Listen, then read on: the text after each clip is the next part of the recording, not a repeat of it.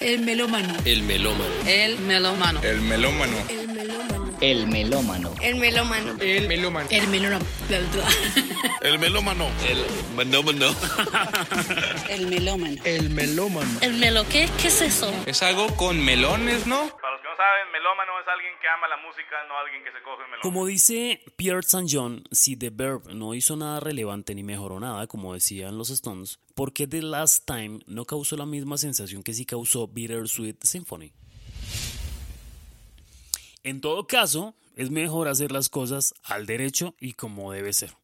Sin embargo, y como dice St. John, Es una divertida e interesante historia, porque ahora sabemos que en alguna parte del mundo, en algún teatro, durante la majestuosa presentación de una orquesta con coro, contemplada por una multitud internacional lista para deleitarse con la armonía de las ruinas de Atenas, tendremos la certeza de que siempre habrá ahí algún latino en el público pensando, a mí no me jodas, esa es la canción del Chavo del Ocho. Este tipo es un personaje, espero algún día tenerlo en este podcast para poderlo entrevistar, pero nada más y nada menos. Quiero contarles que el día de hoy eh, vamos a tener un episodio un poco diferente, vamos a tener una conversación que pude compartir con el señor Pierre Saint-Jean. Yo lo he mencionado en un par de episodios y, y les he contado que un poco del trabajo que hago va influenciado por él.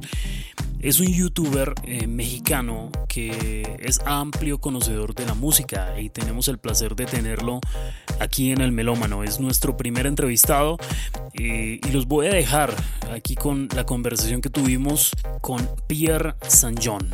Aquí les dejo la conversación. ¿Qué me decías? Bueno, no, eh, ¿cómo va todo? ¿Cómo te ha ido? ¿Qué es lo que andas haciendo por estos días? Pues aquí ando echándole ganillas, este, ya sabes, la escuela, el trabajito, eh, echándole ganitas. Hoy, como te decía, puro día de editada. ¿no? De veras, ¿no? Y estabas con el problema del, del canal, aprovechando que, que te tenemos. Bueno, no, vamos por partes. Primero, quiero. Eh, es un honor para mí presentarles a todos ustedes, mis queridos melómanos, una persona que ha sido un referente musical para el trabajo que hago, que apenas he iniciado, claro, y llevamos muy poco, pero, pero este personaje creo que lo he mencionado un par de veces en el, en el podcast y en el último episodio dije qué bueno sería poderlo entrevistar, pues nada más y nada menos aquí lo tenemos, él es el señor Pierre Saint-Jean. Eh, Pierre, ¿estoy diciéndolo bien o...? Uh, sí, sí, todo bien. Sí. bueno, es un verdadero honor. Déjame me desbordo un poco en, en, en halagos de fans, de fan, perdón. Este, un trabajo impecable que haces en YouTube. De verdad que me gustan mucho los videos que haces. Eh, me encantó el del Chavo del Ocho y no sé si escuchaste el último episodio, pero está muy basado en, en el trabajo que hiciste eh, allí con, con, el análisis de la canción del Chavo del Ocho. En general, me parece que es un trabajo muy, muy bueno. Espero que ese trabajo no termine y que sea mucho mejor cada día. Sí, muchas gracias. Sí, sí, la- sí, claro que sí, ya lo escuché, ya sí. Me gusta la, la- esa introducción de, de- del libro, del libro del Chavo del Ocho. Sí, sí le di unas leidillas una vez. Sí, está, está muy interesante. Ese, ese libro, pues es, es supremamente digerible, es muy fácil de leer, pero es bien bonito, da, da datos que ni idea, pues yo no tenía mucho conocimiento de lo que pasaba con el chavo. Pero bueno, y aquí lo tenemos, él es Pierre St. John. A mí me causa curiosidad y yo creo que esta podría ser una buena primera pregunta, es ¿de dónde viene tu nombre? ¿Ese es tu nombre real o...? Sí, sí, sí, es mi nombre real. Es, eh, pues, mitad francés, mitad inglés. De lo Bueno, es raro porque, o sea, mi papá se llama así, pero lo francés no es de mi papá, sino de mi mamá. Entonces, así como estuvo muy extraña esa combinación, pero así sí. sí. O sea, tu papá es... ¿Qué? O sea, tu mamá es francés, de Francia, pues No, francesa. mi, mi- ¿Y tu no papá? mis dos papás son mexicanos, los dos. Ah, Ok, pero tienen ascendencia francesa. es lo que Sí, y, y es de, de ya de, de muchas generaciones atrás, en realidad. Solo que pues, se conservaron los apellidos. No, yo creía que era algún tipo de nombre artístico. La verdad. Entonces yo, ah, Pierre Saint John está, está muy bien hecho, dije yo. Finalmente, como para redondear un poquito esto, ¿quién eres? Cuéntanos un poco, ¿quién eres? ¿Quién soy? Pues es la pregunta más difícil de la filosofía. ¿no? ¿Verdad? Sí, sí, sí.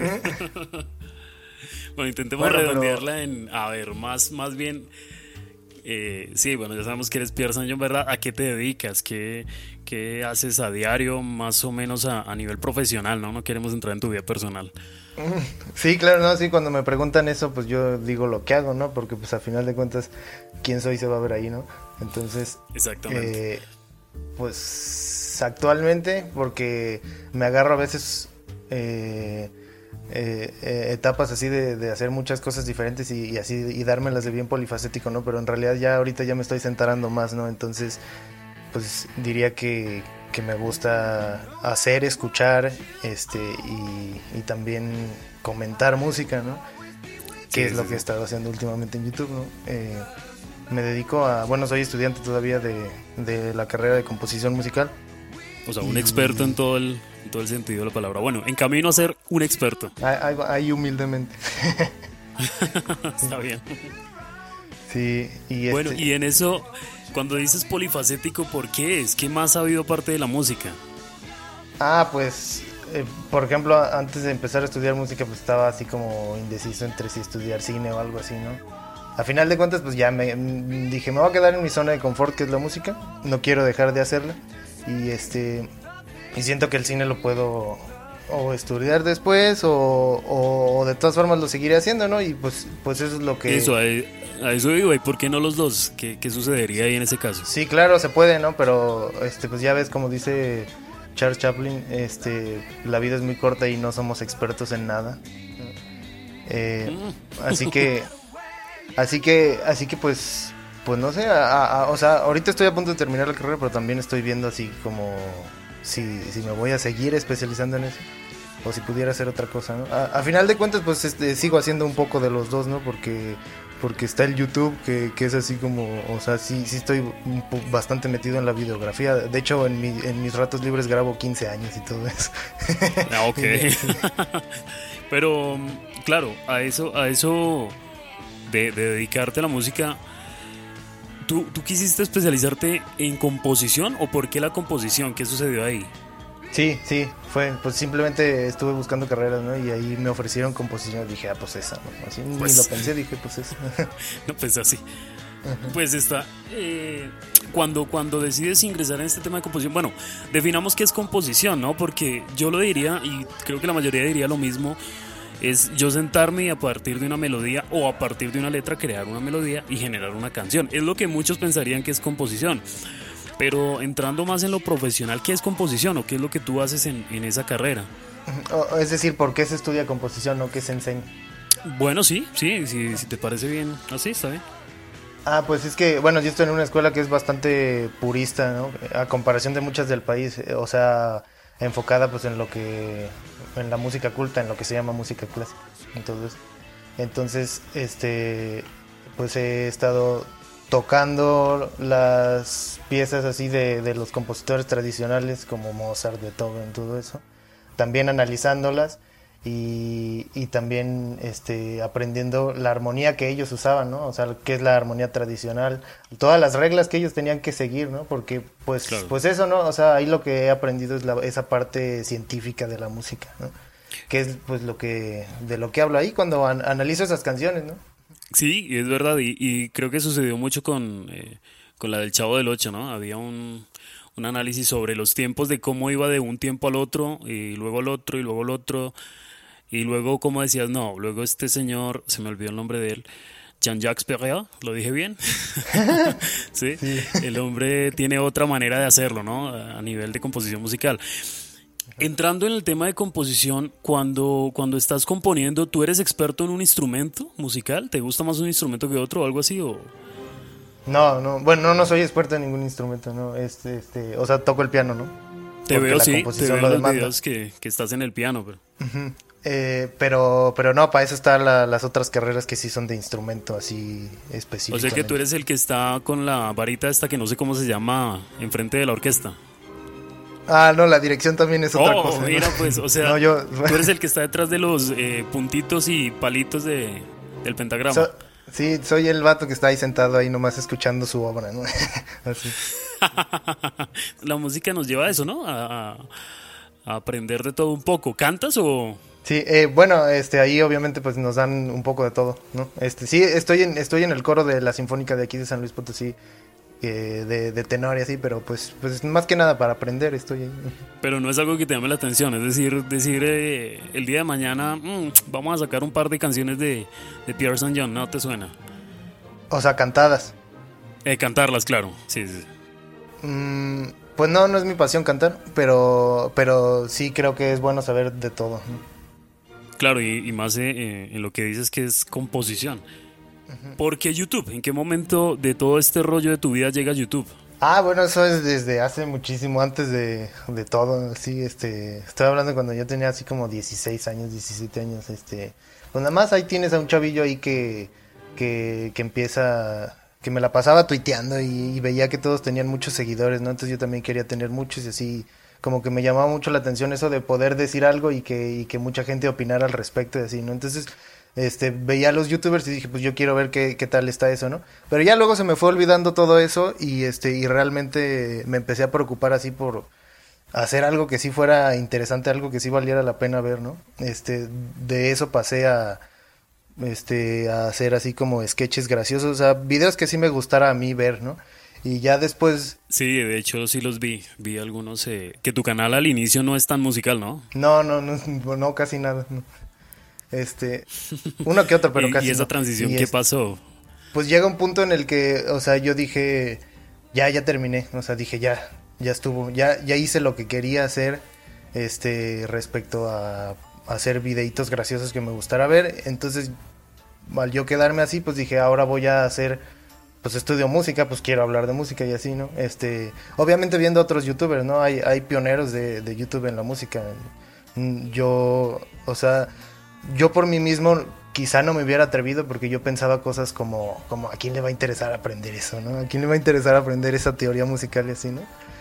Pero al yo Sí, ver que... entiendo. Sí, sí pasa, pero, Claro, pero al ver yo que, que lo estaban haciendo otros dije, oye, o sea, realmente funciona, ¿no? Entonces yo, este, pues dije, lo voy a hacer, no, no me importa si nadie lo ve, o sea, realmente ahí fue cuando dije, hay gente a la que le puede interesar, no importa si no es muy viral ni nada de eso, ¿no?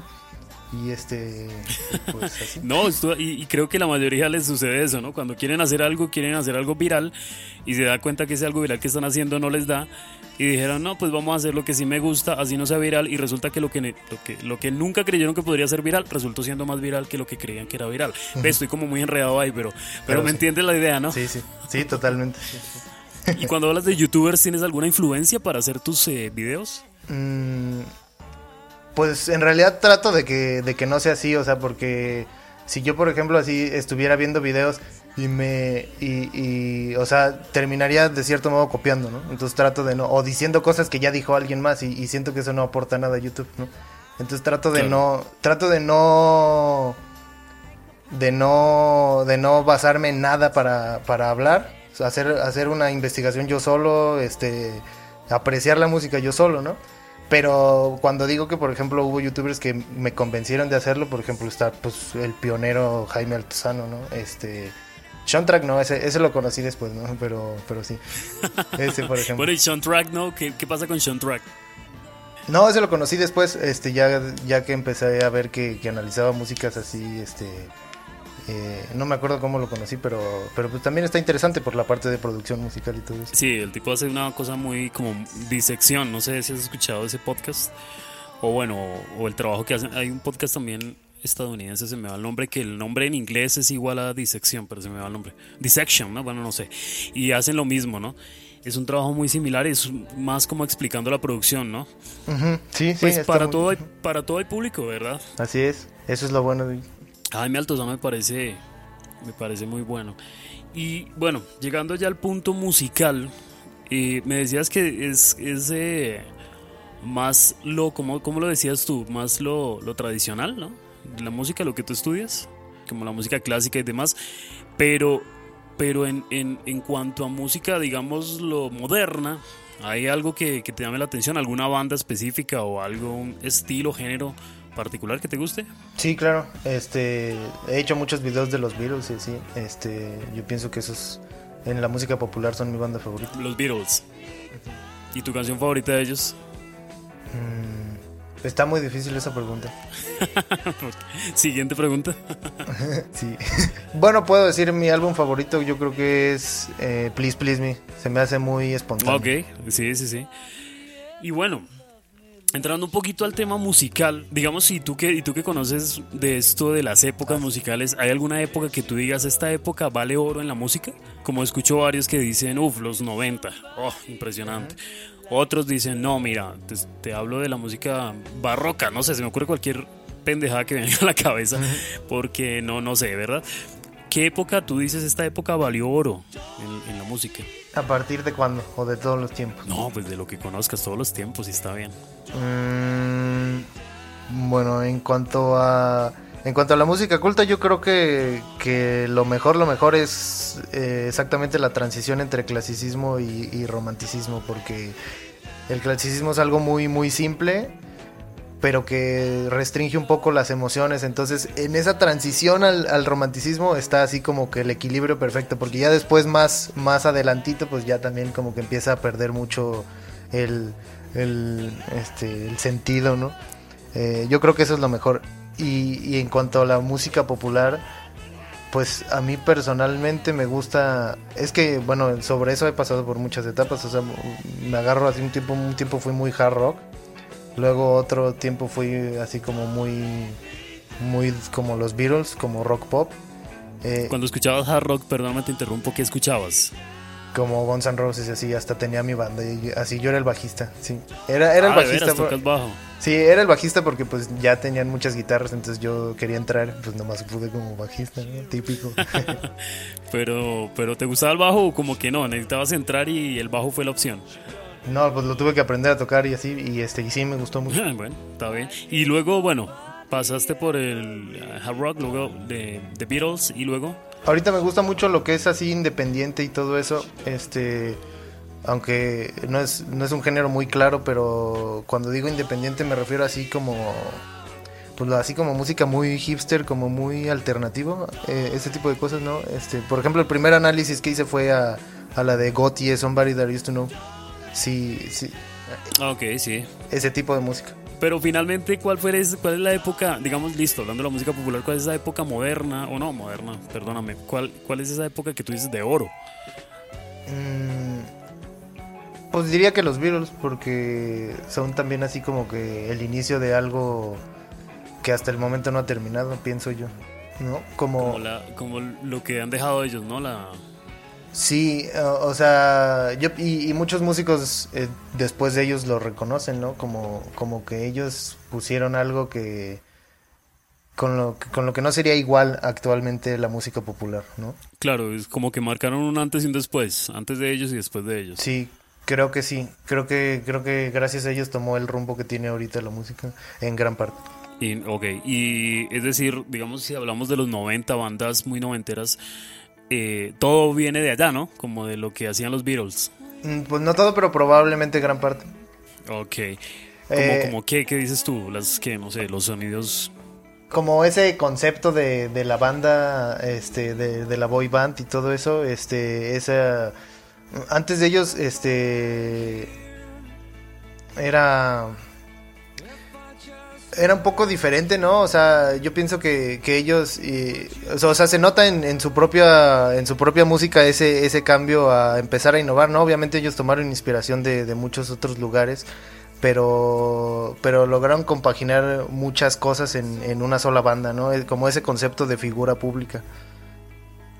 Sí, el concepto, el concepto, te entiendo, el concepto o la idea de una banda conformada por X cantidad con eh, cuatro instrumentos o cinco instrumentos, una voz y, y, como que esa idea publicitaria que le vende al resto y que es lo que hoy en día se conserva, ¿no? Como e-, ese formato. La, idea de una banda. Sí.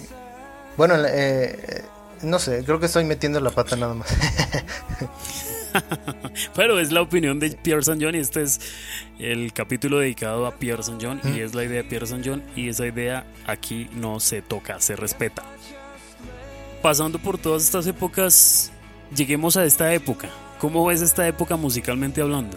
La época, hablamos de ahorita, eh, pienso que eh, con la globalización de los medios eh, han salido a la luz cosas muy, muy, muy interesantes que en alguna otra época no, no habrían salido, ¿no? Este, ya no funciona igual la música pues popular, ya no funciona igual. eh, o sea, con, con esa globalización, pues a veces po- podría decir que incluso ya no son tan necesarias las, las disqueras y todo eso. Entonces es algo mucho más espontáneo, ¿no? mucho más interesante. Más, digámoslo, cercano al, al fan, no sé. Sí, creo que es una época en la que lo independiente este, puede llegar a ser incluso hasta más importante que lo que siempre hemos tenido. ¿no? ¿Y qué es independiente? O sea, yo, yo como lo veo yo, es alguien que no necesita una disquera que como que como que te digo, su trabajo es propio, su trabajo eh, lo hace él mismo, él mismo produce, él mismo hace, él mismo se publicita y él mismo sale adelante. Es como yo lo veo que es un indie, ¿no? Entonces Sí. no sé Ah. si estoy en lo correcto. Sí, sí, algo así.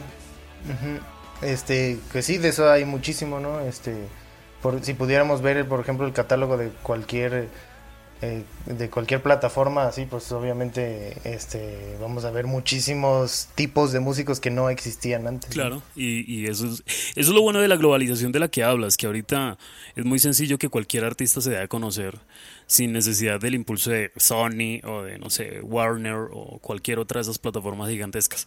Plataformas no, digamos los grupos empresariales, llamémoslo de esa manera. Hablando de lo actual, este tema del, del género urbano, ¿cómo lo ves? Es que eh, hay, o sea, o yo lo veo de la siguiente manera y tú dime tu opinión. Yo veo que el mundo se divide en género urbano y el resto. Porque entonces está este grupo de personas que defienden el género urbano, hablemos reggaetón eh, y todos sus derivados, no sé. Y el resto, ¿no? Y entonces el resto dice, no, es que es misógino, es que es, eh, es básico, eh, los que cantan ahí no saben nada de música. Bueno, 50 mil opiniones ahí en internet en contra y a favor. Eh, pero siento esa división clara, ¿no? Que está el reggaetón Mm, versus el resto del mundo. El género urbano, digámoslo mejor, versus el resto del mundo. ¿Cómo ves tú eso? Pues hay gente que, que, se, que se atreve a decir cosas como que eso no es música y así, ¿no?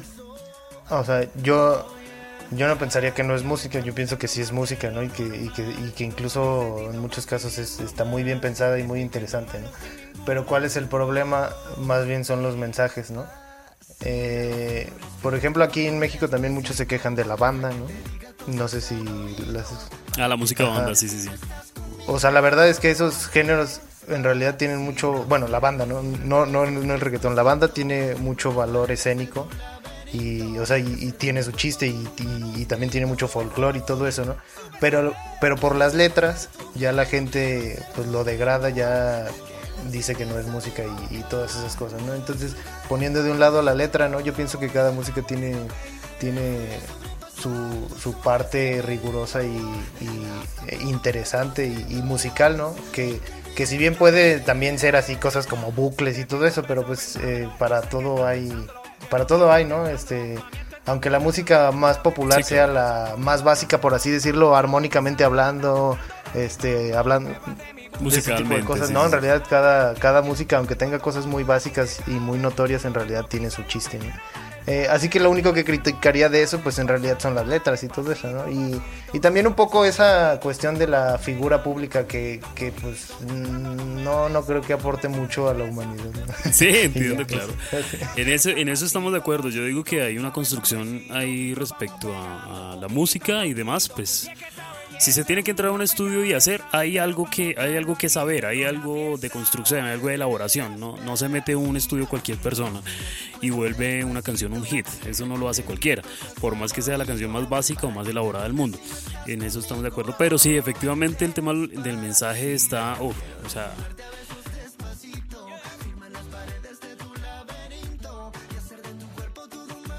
tú dices, finalmente el mensaje es lo que debe ser eh, muy bien, como riguroso decías, creo que era la palabra que usabas, eh, o tiene que ser muy, un músico debe ser muy claro en lo que quiere transmitir con sus canciones, ¿verdad? Entonces no importaría el género. A eso va mi siguiente pregunta. Hablando un poco de esto de que la letra y esto, hay, un- hay una banda, no sé si la conozcas, que se llama, eh, ay, se me va en este momento el nombre, que cantan Girls, Girls, Girls, ellos se llaman Eh, ah, Motley Crue. Motley Crue. Ellos tenían bastantes canciones un poquitín eh, misóginas y las traemos. Es más, alguien decía, si yo cojo una, una letra de esas y le meto un reggaetón, queda un reggaetón misógino impresionante. Y puede que sí, porque había unas letras bastante fuertes. Entonces la gente dice, ah, es que el reggaetón es misógino, pero el, el rock también lo fue en algún momento y, varios géneros. A eso volvemos al mismo punto. Entonces ese es el mensaje, ¿verdad? ¿Cómo lo ves tú? Mm, pues, pues sí, este pues es que cada época tolera ciertas cosas, ¿no? Y este y ya luego las vemos desde otra desde otra generación y, decimos, "Ay, mira, eso estaba bien horrible así, ¿no?" Este sí. Pero pero pues también creo que, o sea, a final de cuentas no es nada más la letra, o sea, también es música, ¿no? Ahí puedes hacerla instrumental y, rescatas un montón de cosas muy padres, ¿no? Claro. eh, y y pues sí, un músico debería procurar ser claro, pero, pero no, es, no es necesario. O sea, al ser una expresión artística, en realidad puede ser lo que sea mientras transmita algo, ¿no? Mientras cumpla con, los requisitos para hacer arte, como que sea hecho por un humano y que transmita algo, y ya con eso, ¿no? Pero entonces de esa mm. manera estamos salvando un poquito, ¿no? El pellejo de los reggaetoneros misóginos, o, o cómo ves tú ahí. Porque, claro, ellos hacen su arte y transmiten, y eso de que transmiten se ve cuando tú ves a las chicas en pleno sangoloteo en, en, el antro que llaman ustedes, nosotros le decimos bar. Eh, cuando tú ves a las chicas ahí en su sangoloteo con otro, con otra, con, bueno, como sea, a través de esa música, entonces, ¿quieres decir que el reggaetón estaría transmitiendo o...? Sí, creo que, creo que cumple su cometido.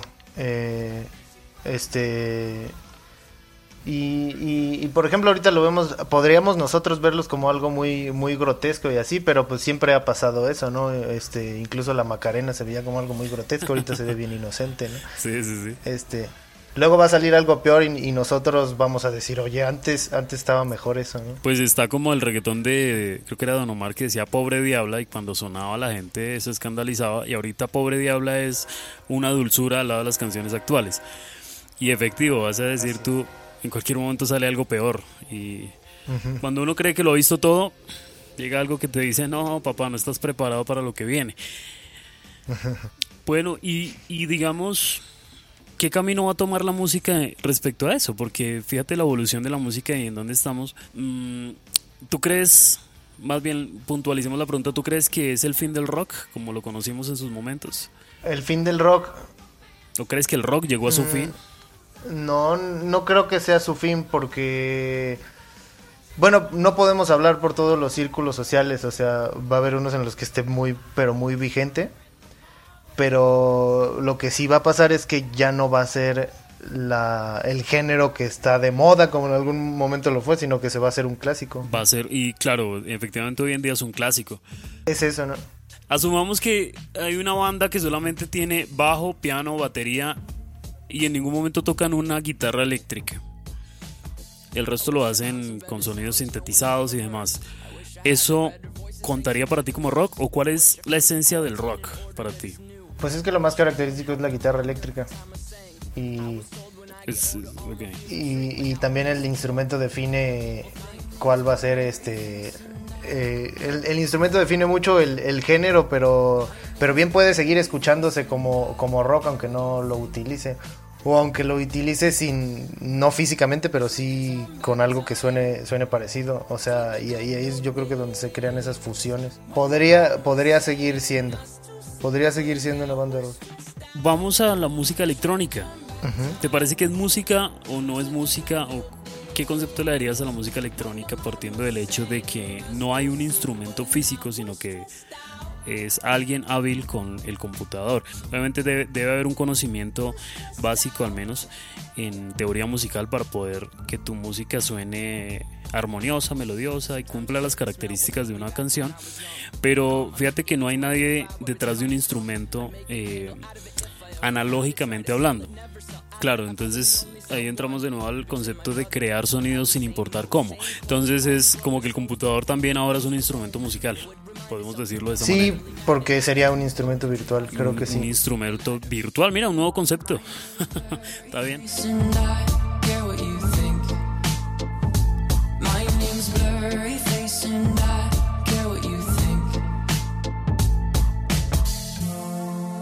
Y bueno, vamos terminando esto. Yo te voy agradeciendo por el tiempo que me has regalado, que me has dedicado acá, que hemos estado compartiendo. Espero que no sea la, la última vez. Ha sido la primera, pero espero que no sea la última. Y ha sido un verdadero, verdadero honor tenerte aquí. Eh, quisiera, no sé qué te parece si lo que te dije en estos días de, de, poder, después de que publiquemos este podcast, hacer algún Instagram Live como para responder algunas preguntas a personas que quieran saber un poco más de ti eh, que, que, no hayamos mencionado nada en este, en este episodio. Eh, si te parece bien y lo organizamos, bueno, ahí vamos hablando, ¿verdad? Sí, claro. Está bien, está bien por ti, claro. Claro, claro, sí, con mucho gusto. Listo. Y ya para cerrar, ¿por qué no le das un par de consejos a estas personas que quieren iniciar su proyecto de lo que sea? De, de YouTube o podcast o cualquiera de estos proyectos y, y, alguien no ha querido iniciar. No sé, ¿qué impulso le quieres dar? Pues un consejo que daría como, como youtuber es que es que suena bien cliché, pero en realidad funciona no, no imitar a nadie. funciona muy bien. Este, y funciona muy bien, como dijo Bob Marley. Bueno, la verdad no sé si lo haya dicho Bob Marley porque, porque en Facebook luego salen muchas, muchas bromas de esas. Pero, pero yo leí la frase que decía, que decía no te enfoques en ser alguien conocido, sino en ser alguien que valga la pena conocer, ¿no? Sí suena como Bob Marley. Sí, bastante. Sí. Ese sería el consejo que, sería el consejo que daría como, como youtuber, ¿no? Y este, y como músico diría, este, para, yo creo que generalmente al problema que más enfrenta alguien cuando quiere estudiar música, pues es a la familia que, que no te apoyen así, ¿no? Si, si te apoyan, no hay ningún problema, ¿no? Ni siquiera en el aspecto de, de que de, de, si hay campo laboral o si voy a ganar dinero en eso no hay absolutamente ningún problema yo creo que es algo muy pero muy rentable no siempre y cuando se esté en una ciudad con movimiento cultural no porque en una ciudad en la que no haya pues no claro que no pero eh, o sea está bien que se vayan rompiendo esos formatos de que de estudiar carreras fijas y todo eso no este, y, y, también muy importante, creo que en la música a la hora de dedicarse a ella, este, pues un, eh, uno de los obstáculos más grandes que va a haber es la, la flojera, así de simple. ¿no? Hay que... Siempre, claro. Sí, creo que aprender a vencer eso, pues ni más ni menos te cambia la vida. ¿no? Y, y, eso es algo que aprende un músico, eh, lo tiene que aprender muy rápido. Es algo que he aprendido de la música, no pensé que tuviera nada que ver, pero lo aprendí de ella. Y creo que, claro, este tema de vencer la flojera creo que aplica en todo en la vida. Si quieres lograr algo, te tienes que quitar un poquitico esa, le decimos nosotros pereza, o como dices tú, esa flojera de encima. Y, y si no, no vas a salir adelante. Creo que eso hace parte un poco con, eh, o se complementa un poco con la persistencia, ¿no? Con estar ahí siempre intentando, intentando, intentando, hasta que algún día explote alguna buena idea en tu, en tu vida, ¿no? Uh -huh. Bueno, sí. y cerrando acá, eh, tú me contabas que tenías una situación con tu canal de YouTube. ¿Por qué no aprovechamos para contarles a las personas eh, de pronto un poco qué sucedió, si te parece, y, y, cómo ha estado este tema de tu canal de YouTube? Ah, bueno, no, ahorita está todo bien, todo estable. Eh, pero hace algunos días habían hackeado mi canal. Este, otro consejo como youtuber, eh, no abran correos así que, que no tengan foto. Ese es el consejo. Sí. Este, sí, por eh, nada más me contactaron así. Hay, hay mucha gente así que, que, que busca, o sea, ya hay, hay delincuencia cibernética contra canales de YouTube. Ya hay que tener la misma, el mismo cuidado que en la vida real, ¿no? Wow, eh, yes, sí, sí. Sí, sí, este, ahorita como que mi canal empezó a llamar la atención de, de personas así y, y, pues yo caí en esa trampa, ¿no? Voy a hacer un video después explicando así bien a fondo todo, todo lo que pasó y, y cómo salir de ello, porque acabo de salir de ello, ¿no? Y, o sea, tuve que tomar medidas muy estrictas para todo eso y, y afortunadamente se resolvió muy rápido. Y eso te voy a decir, tiene que... Eh tiene que haber más casos en el mundo y creo que una especie de tutorial. Hola amiguitos, este es un tutorial para cómo salvar tu cuenta de YouTube, algo así, ¿no? Y, sí. y, estaría muy bien. Pero ya está tu cuenta, es decir, tu canal de YouTube sigue estando activo, todo en orden, el contenido sigue, tenemos Pierre San John para rato. Oh, sí, sí, así es. Está muy bien y, y esperamos próximo video, ¿cuándo más o menos? ¿O no Uh, tenemos pues, fecha? Sí, este, generalmente lo subo los domingos. Entonces, para Hoy. el próximo. Ah, bueno, es que para los que no sepan, estamos grabando esto un domingo. Sí, entonces sería para el otro domingo. Ya No, para el próximo domingo. Bueno, si estás escuchando esto en X o Y fecha o en X o Y temporada de tu vida o de tu año, ya sabes que cada domingo tienes un video de Pierre San John en su canal. ¿Cómo te encuentran en YouTube y en las redes sociales? Como Pierre San John, así en todas las redes sociales, se escribe Pierre S-T J-O-H-N. Pierre San John. Pierre San John. Oh my God. Tremendo nombre. Yo, a mí me gusta mucho tu nombre. Y bueno, creo que esto ha sido todo por el día de hoy. Sin embargo, estamos pendientes de mm, qué nuevas cosas vienen en el canal de Pierre San John, qué nuevas cosas vienen también para el podcast El Melómano. Eh, déjanos un saludo, por favor. Sí, sí, sí. Y, y- y me escuché ya varios de tus podcasts, así que muy buenísimos. Halagador, muchas gracias por eso. En las mañanas y así. Me gustó mucho el del Club de los 27. De... Estuve escuchando el de Pink Floyd y, y los otros dos de, del Chavo del 8 y así. Muy buenos, muy buenos y, y, y el intro da mucha risa también. el intro tiene sus detallitos bien. Y eh, hay gente que no sabe, pero el intro es hecho con varias personas estadounidenses y eh, por eso por ahí hay una persona que dice el melo. ¿Qué? ¿Qué es eso? Porque esa palabra no se conoce en Estados Unidos. Esa palabra es para ellos es music lover. O sea, no existe una palabra puntual para un music lover. Entonces sí es bien gracioso. Eh, y nada, pues eh, déjame pues con el mayor respeto del mundo felicitarte por tu trabajo, por todo lo que haces. Como te dije cuando te escribí, gracias por lo que haces por los melómanos del mundo, por instruirnos, por llenarnos de cultura, por llenarnos de esto hermoso que llamamos música y por eh, unirnos, unirnos. Yo creo que este es el lenguaje universal, la música. Así es, sí, sí, bastante universal. Bueno, este, también pues un saludo para, para toda tu audiencia y ahora yo voy a formar parte de ella. Uf, gracias, gracias. Muy, muy agradecido por eso. Eh, este, señoras y señores, es Pierre San John y lo tuvimos aquí en El Melómano. gracias, Pierre. Muy bien.